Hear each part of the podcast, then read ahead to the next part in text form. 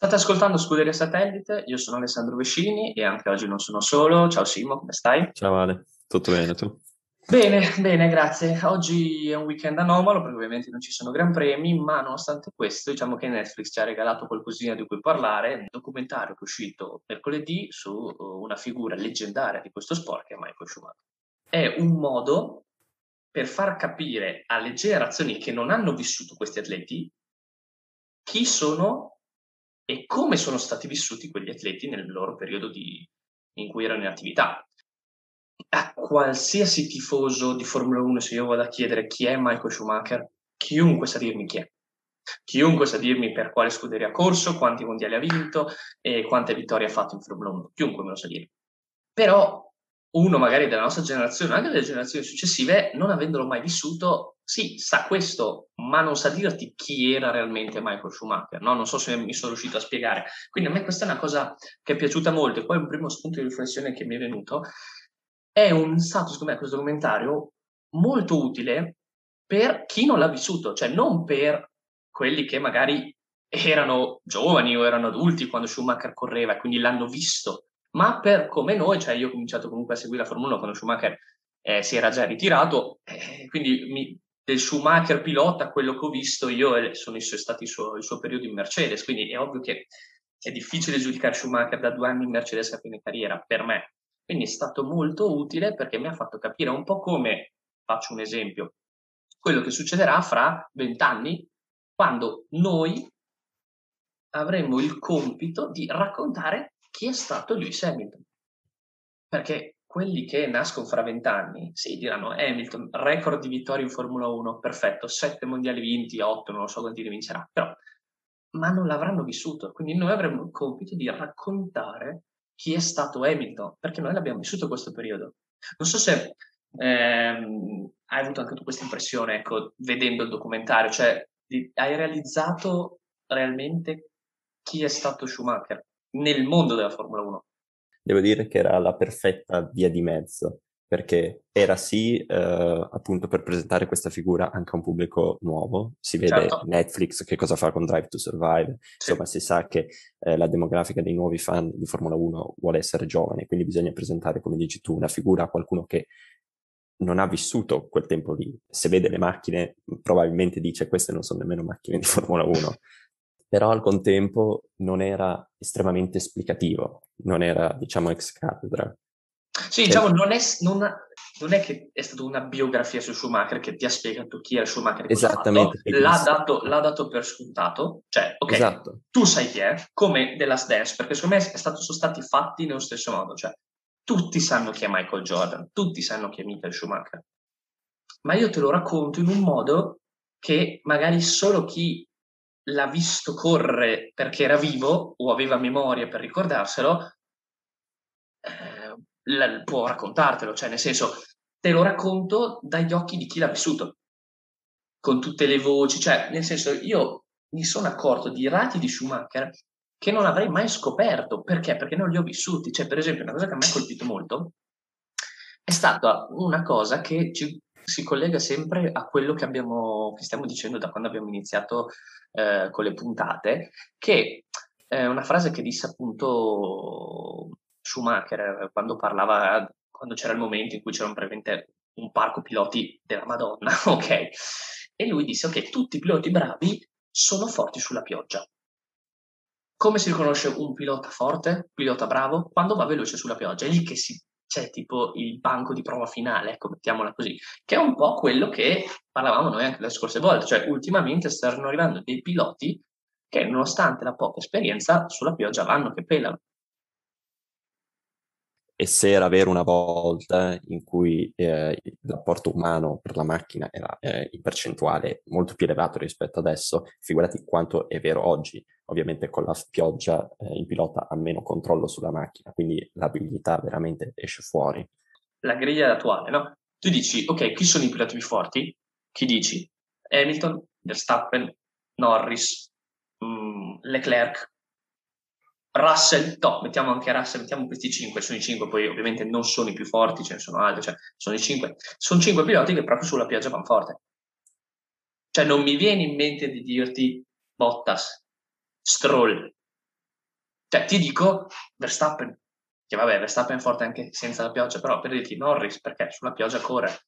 Quindi è quello, secondo me, una cosa che mm, è, un, è una di quelle caratteristiche che nonostante lo sport sia cambiato anche completamente rispetto a come era vent'anni fa, è ancora rimasta una caratteristica fondamentale per un pilota forte di Formula 1.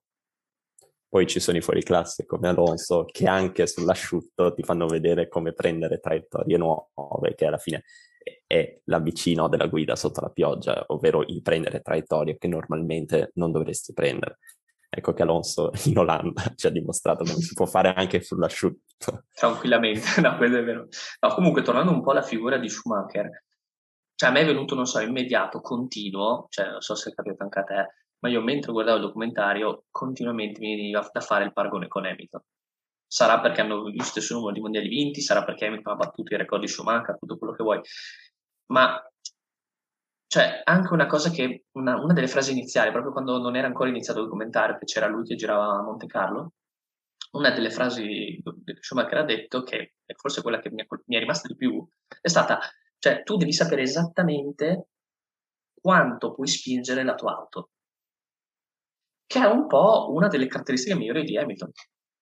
Cioè il famoso Bono My Tires Are Gone, ok? Che è ormai è diventato anche un meme, ok, lo conosciamo tutti, è esattamente questa stessa cosa che diceva Schumacher. Lui lo dice magari anche un po' per giochi psicologici, tutto quello che vuoi, ma sa quanto può spingere l'auto al limite. Ed è anche quello, secondo me, una caratteristica che ti differenzia dal resto dei piloti bravi.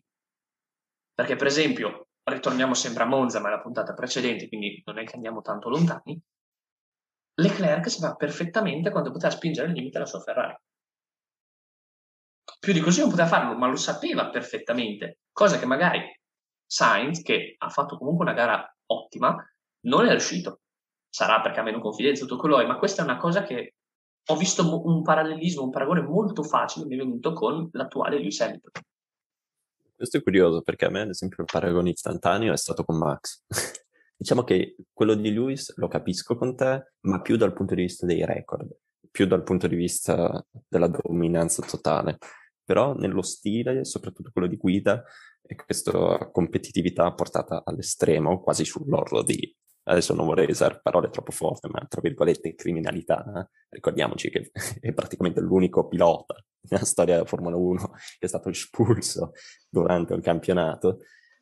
Devo dire, mi ha ricordato Gioca- Giocandosi la possibilità di, di, vincere l'ottavo mondiale, ricordiamo. Cioè, adesso poteva essere tranquillamente a 8, però vabbè, ormai cioè, non si può tornare indietro e modificare il corso degli eventi. Ti ha ricordato Max? Sì, no, ovviamente, cioè, capisco quello che dici, hai ragione, e io non sto dicendo che Hamilton ha lo stesso stile di guida Schumacher, però sono quei tratti che ti fanno capire perché entrambi vincono e stanno dominando la loro epoca.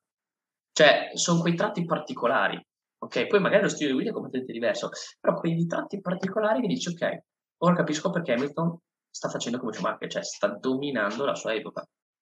E soprattutto un'altra cosa è, Schumacher era l'uomo da battere, anche quando non aveva la macchina più veloce, Hamilton è l'uomo da battere.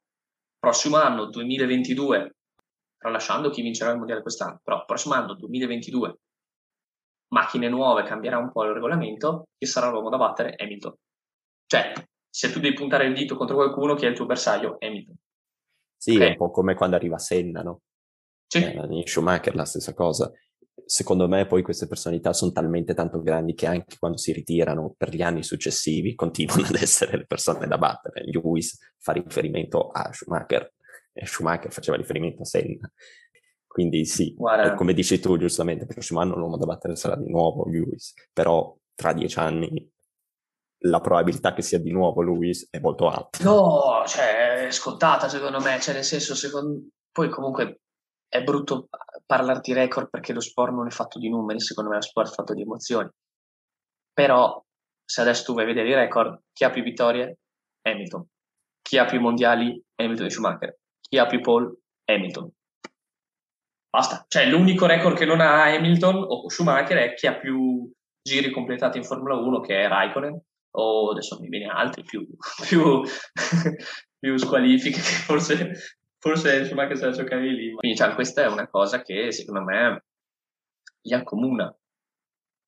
Sì, devo dire che il, secondo, a mio parere il documentario è glissato su due fasi fondamentali della carriera, eh, una un po' meno, ma l'altra fondamentalmente il dominio con la Ferrari e poi ovviamente il ritorno con la Mercedes, quello è stato giustamente accennato eh, proprio lievemente. Per quanto riguarda il periodo del dominio della Ferrari, diciamo che tutto il documentario ha puntato molto su tutte le difficoltà che ha avuto, no? soprattutto per quanto riguardava il karting, usare le gomme vecchie eh, e poi appunto tutti gli anni, e lì mi è subito venuto in mente Leclerc e quindi mi fa stare in pace con me stesso e dico se sono Schumacher in Ferrari ci ha voluto così tanto tempo allora c'è speranza anche per Leclerc. Però poi quando arriva il punto eh, del dominio totale della Ferrari lì non ci hanno mostrato molto e secondo me è lì dove il paragone con eh, Lewis sarebbe veramente emerso in maniera preponderante. Ma lì lo danno per scontato perché tutti ci ricordiamo Schumacher che domina in Ferrari. Adesso ipotizziamo Hamilton si ritiri quest'anno tu scegli di fare un documentario, racconti, quanto racconti dei sei anni di dominio con la Mercedes? Tutti i sei anni nel dettaglio? No. No, però la critica che muovo sempre a Lewis è che questi anni sono stati fondamentalmente molto noiosi. Ed è una frase che mi sa che dicono anche nel documentario, solo accennano, il fatto che anche quando c'era un dominio Ferrari, anche coloro i quali volevano che la Ferrari smettesse di vincere, quindi i fan, Williams, eccetera, in un qualche modo si sentivano comunque parte della storia, eccetera. Adesso, se tu fai, dai, vai da un ferrarista e dici, guarda, ti diamo la possibilità a Lewis di vincerne un'altra e di entrare nella storia. Vuoi essere dicono, parte? No. no. Quanti GP si potranno andare a riguardare di Lewis, che sono veramente belli, di questi però, anni Mercedes? Però, Se ne possono me, contare sul, sulle dita dico, di una mano. Cioè, Schumacher è una figura così carismatica che anche se ce l'hai contro fai fatica a odiarlo Hamilton magari sta facendo di più di Schumacher perché vince di più, ha fatto più pole. Salvo crolli improvvisi a Mercedes, probabilmente riuscirà anche a vincere l'ottavo titolo nei prossimi anni, probabilmente. E quindi sarà quello che ha vinto più titoli nella storia della Formula 1. E nonostante questo, tu me l'hai appena definito noioso. Sì, cacchio, ovvio, noioso perché non ti fa Mercedes su Hamilton, è ovvio che è noioso. Ma secondo me è noioso perché lo vuoi vedere perdere, come hai detto tu, ma appunto per il discorso che ti ho fatto prima, perché non è una figura, è una figura così carismatica come è stato Schumacher. Ultimo spunto, poi dopo chiudiamo la puntata che oggi sarà in versione light, appunto per, perché non ci sono GP, è quello che hai già citato prima di Leclerc, no? Lì è un paragone che mi è venuto proprio immediato anche a me, perché se tu vai a rivedere, no? a studiare gli anni passati, vedi, ok, Schumacher non ha vinto nel 96, 97, 98, 99. Vabbè, i due anni di Hackney la, la McLaren era più forte, ok, quell'altro ha vinto lui perché era squalificato, ok, quello non l'ha vinto. Vabbè. Ma non ti rendi conto dell'ansia che ti mette la Ferrari, no? Anche se non vinci da tanto, tu in Ferrari devi vincere. Punto. Perché è la Ferrari. Ed è un po' quest'ansia che poi hanno, secondo me, raccontato molto bene, che si creava anno dopo anno quando Schumacher non vinceva, che anche Jean Todt ha raccontato benissimo, diceva ok, ci sono venuti dei, dei dubbi su noi, sugli ingegneri e anche su Schumacher, perché questo è venuto sì, un fenomeno. Però, la parte più interessante è come quest'ansia pervadeva qualsiasi livello dell'organizzazione. Capito? Io ho sempre questa idea, soprattutto recentemente, che eh, l'ansia poi si, riservi sem- eh, si riversi sempre su- sui piloti però è comunque interessante far vedere come appunto appena la Ferrari non vince tutti corrono al riparo, cioè dal pilota all'ingegnere, al meccanico, cioè, al direttore, c'è veramente una pressione grande. Spropositata rispetto agli altri team, cioè non è paragonabile. No, assolutamente. Cioè tu guidi una Ferrari, questa è una cosa che mi ha molto riportato a Leclerc, perché Leclerc è stato accolto dai tifosi un po' come fu accolto Schumacher, cioè come, ok, abbiamo il fenomeno, però passa il primo anno e non vinci. Poi il secondo anno, come ha avuto l'anno di Schumacher in cui la macchina non andava, l'ha avuto Leclerc. Adesso è un altro anno in cui la macchina sta migliorando, ma non è ancora competitiva per vincere il mondiale.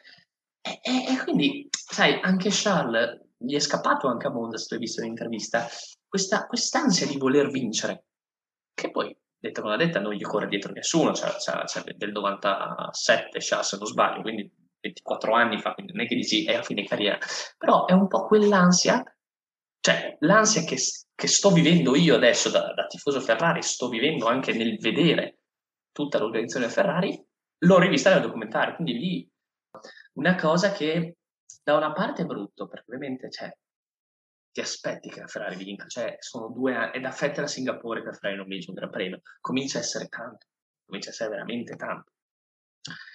Però a maggior ragione, secondo me, è un po' questo, quest'ansia, quando, e speriamo il prima possibile, si trasformerà in risultato, sarà un'esplosione di emozioni che penso, almeno io da quando ho iniziato a seguire la Formula 1, non ho mai vissuto. Sì, noi siamo pure stati abbastanza fortunati ad avere una piccola anticipazione di quello che potremmo sentire con la vittoria no, di Monza. Quindi certo. lì avre- abbiamo avuto per fortuna almeno quella, no? una piccola anticipazione di quello che potrebbe essere un'eventuale vittoria di mondiale. Immaginatevi quello che avete provato a Monza moltiplicato no? per, per un anno intero. Per esatto. E questo ti fa a maggior ragione, secondo me, solo uno dei pochi sostenitori di Hamilton, ma questo a maggior ragione dà forza a Hamilton e al tuo pilota preferito di tutti i tempi, Sebastian Vettel. Ok? che...